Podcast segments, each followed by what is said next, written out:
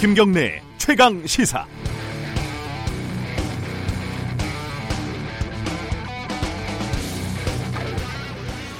우리는 일본의 최근 행태에 대해서 비판을 할 때 이렇게 많이들 얘기를 합니다. 아베 총리는 필생의 과업인 평화헌법 개헌을 위해서 선거를 앞두고 지지층 결집을 위해서 한국에 대한 경제 보복을 이용했다. 그런데 그 더불어민주당 싱크탱크인 민주연구원이 현재 한일 갈등 상황이 우리 총선에 내년 총선에 긍정적인 영향을 줄 것이다 이렇게 전망하는 내부 보고서를 작성한 것이 드러나서 논란이 되고 있습니다. 참 아베스럽다라는 야당의 비판에 민주당은 크게 할 말이 없을 것 같습니다. 그런데 대응은 더 실망스럽습니다. 이인영 원내대표는 해명은 양정철 원장에게 직접 들으라고 했고 양정철 원장은 민주연구원의 해명을 맥락 그대로 이해해 달라고 말을 했습니다. 민주연구원의 해명을 볼까요? 민주연구원은 그 연구원의 보고서에 동의하지 않는다. 관련자에게 엄중한 주의 조치를 취했다. 이게 거의 전부입니다. 예를 들면은 제가 기사를 쓰고 출고를 했는데 이게 문제가 되니까 회사가 그러니까 저 같은 경우에는 뉴스타파가 제 기사에 동의하지 않는다. 이렇게 입장을 발표한 거하고 비슷합니다. 이게 이치에 맞는 얘기라고 보십니까? 이 보고서는 민주당 의원 전원에게 대외비로 발송이 된 겁니다. 이렇게 예민한 총선 전략 보고서 내용을 원장이 사전에 제대로 체크도 하지 않았다고요? 이 말을 여러분들은 맥락 그대로 이해할 수 있겠습니까? 그렇다면은 엄정한 주의 조치를 했다는 관련자의 원장은 양정철 원장은 포함이 되는 건가요? 안 되는 건가요? 정당이 총선에서 승리하는 것 중요합니다. 하지만 풀어야 할 문제가 있고 해결해야 될 당면 과제가 있으면은 거기에 집중하면 좋겠습니다. 떡고물부터 생각하지 말고요.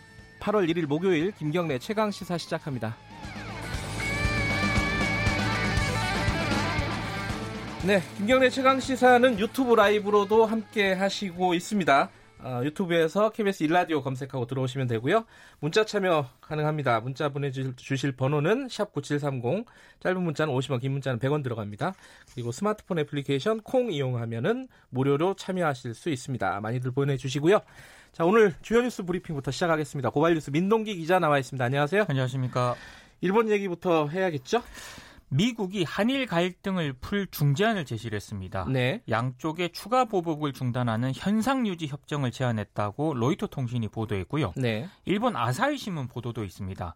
미국이 일본에는 화이트리스트에서 한국을 제외하는 결정을 하지 말 것 이렇게 제안을 했다는 거고요. 네. 한국에는 강제징용 피해자 원고 측이 압류한 한국 내 일본 기업 자산을 현금화하는 것을 중단할 것 이렇게 제안을 했다는 거. 각각 좀 물러나라 한 발씩 그런 얘기네요. 그런 것 같습니다.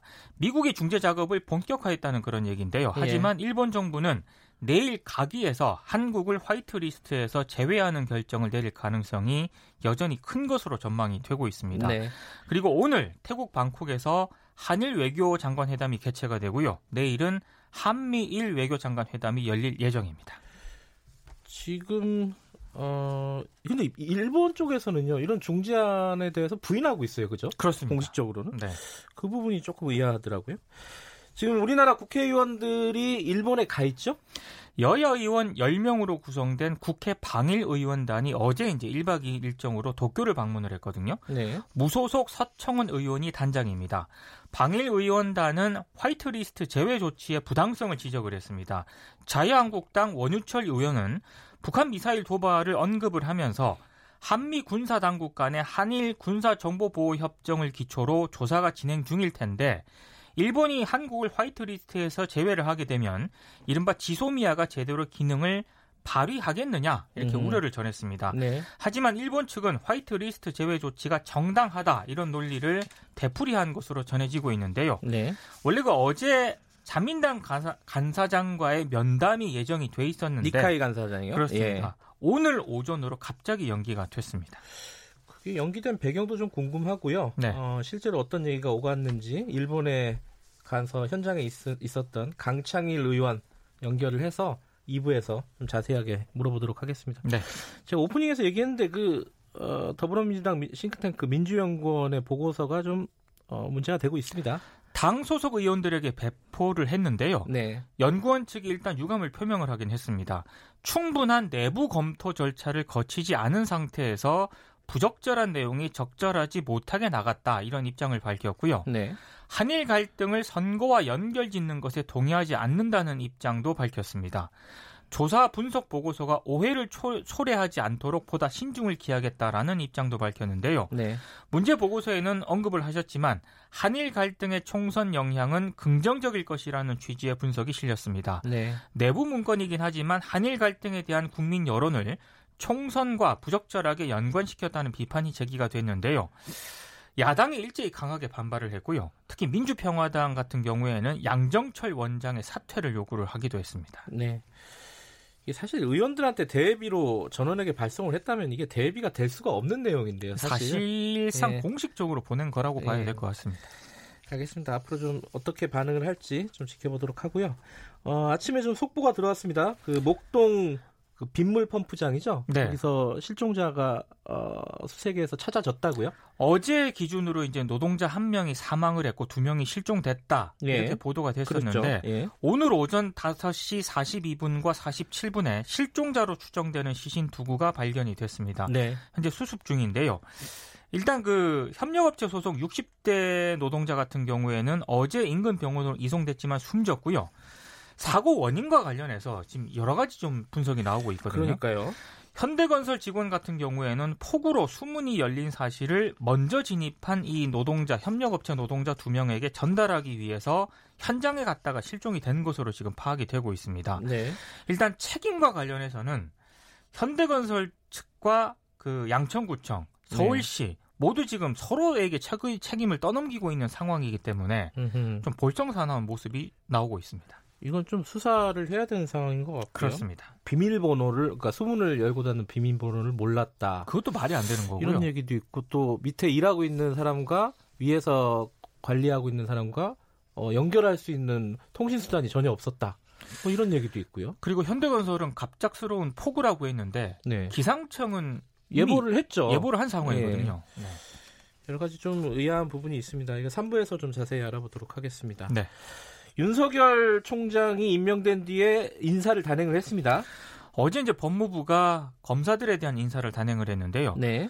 어, 주요 비리 수사의 중심인 서울중앙지법 1차장부터 4차장에는 네. 이른바 윤석열 사단이 대거 발탁이 음, 됐습니다. 음, 네. 신자용 법무부 검찰과장, 신봉수 서울중앙지검 특수일부장, 송경호 서울중앙지검 특수이부장, 한성리 강릉지청장이 쭉 이제 임명이 되는데요. 검찰 관계자는 적폐 사건을 수사한 검사에게 이후 공소 유지 책임까지 맡긴 것으로 보인다. 이런 해석을 내놓고 있습니다. 네. 특히 이번에 여성 검사들이 발탁이 된 게 주목이 되고 있습니다. 으흠. 법무부 법무과장, 대검 마약과장, 서울중앙지검 형사 6부장, 서울중앙지검 형사 9부장이 모두 여성 검사로 임명이 됐습니다. 네. 서울중앙지검의 여성 부장 검사는 역대 최다인 5명이 됐는데요. 네. 어, 목포 부동산 투기 의혹과 관련해서 손혜원 의원을 기소했던 김영일 서울 남부지검 형사 6부장은 대검찰청 수사정보 1 담당관으로 이번에 인사가 발령이 났고요. 네. 특히 환경부 블랙리스트 사건을 수사했던 주진우 서울 동부지검 형사 6부장은 안동지청장으로 발령이 났습니다. 이 부분은 좀 뒷말이 좀 나오고 있습니다. 뭐 좌천 아니냐 이런 해석이 네. 나오더라고요.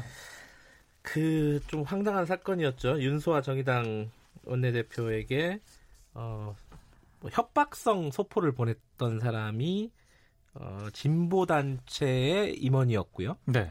어, 영장이 결국은 발부가 됐습니다.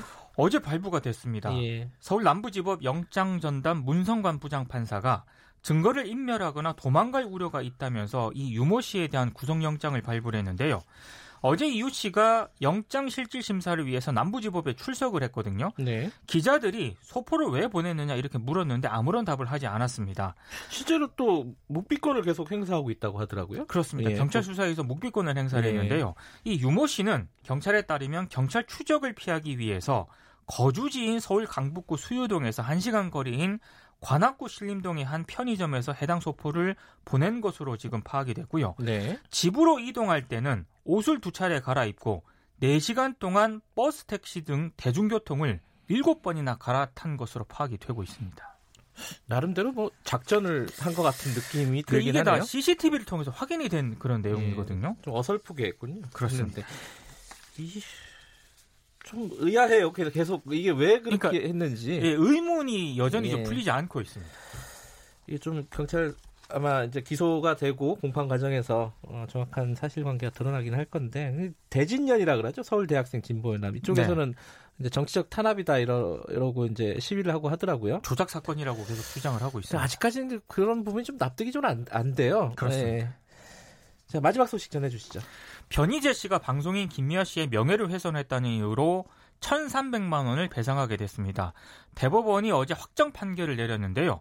아, 김미화 씨가 변희재 씨와 미디어워치 발행사 미디어 실크 HJ를 상대로 낸 손해배상 청구 소송의 최종 확정 판결에서 김 씨에게 총 1,300만 원을 지급하라 이렇게 네. 원심을 확정했다고 밝혔습니다. 네. 변 씨가 미디어워치 발행인이었던 시절에 자신의 트위터에 김미아 씨를 친노 종북, 친노 좌파 등으로 표현을 하는 비방글을 올렸거든요.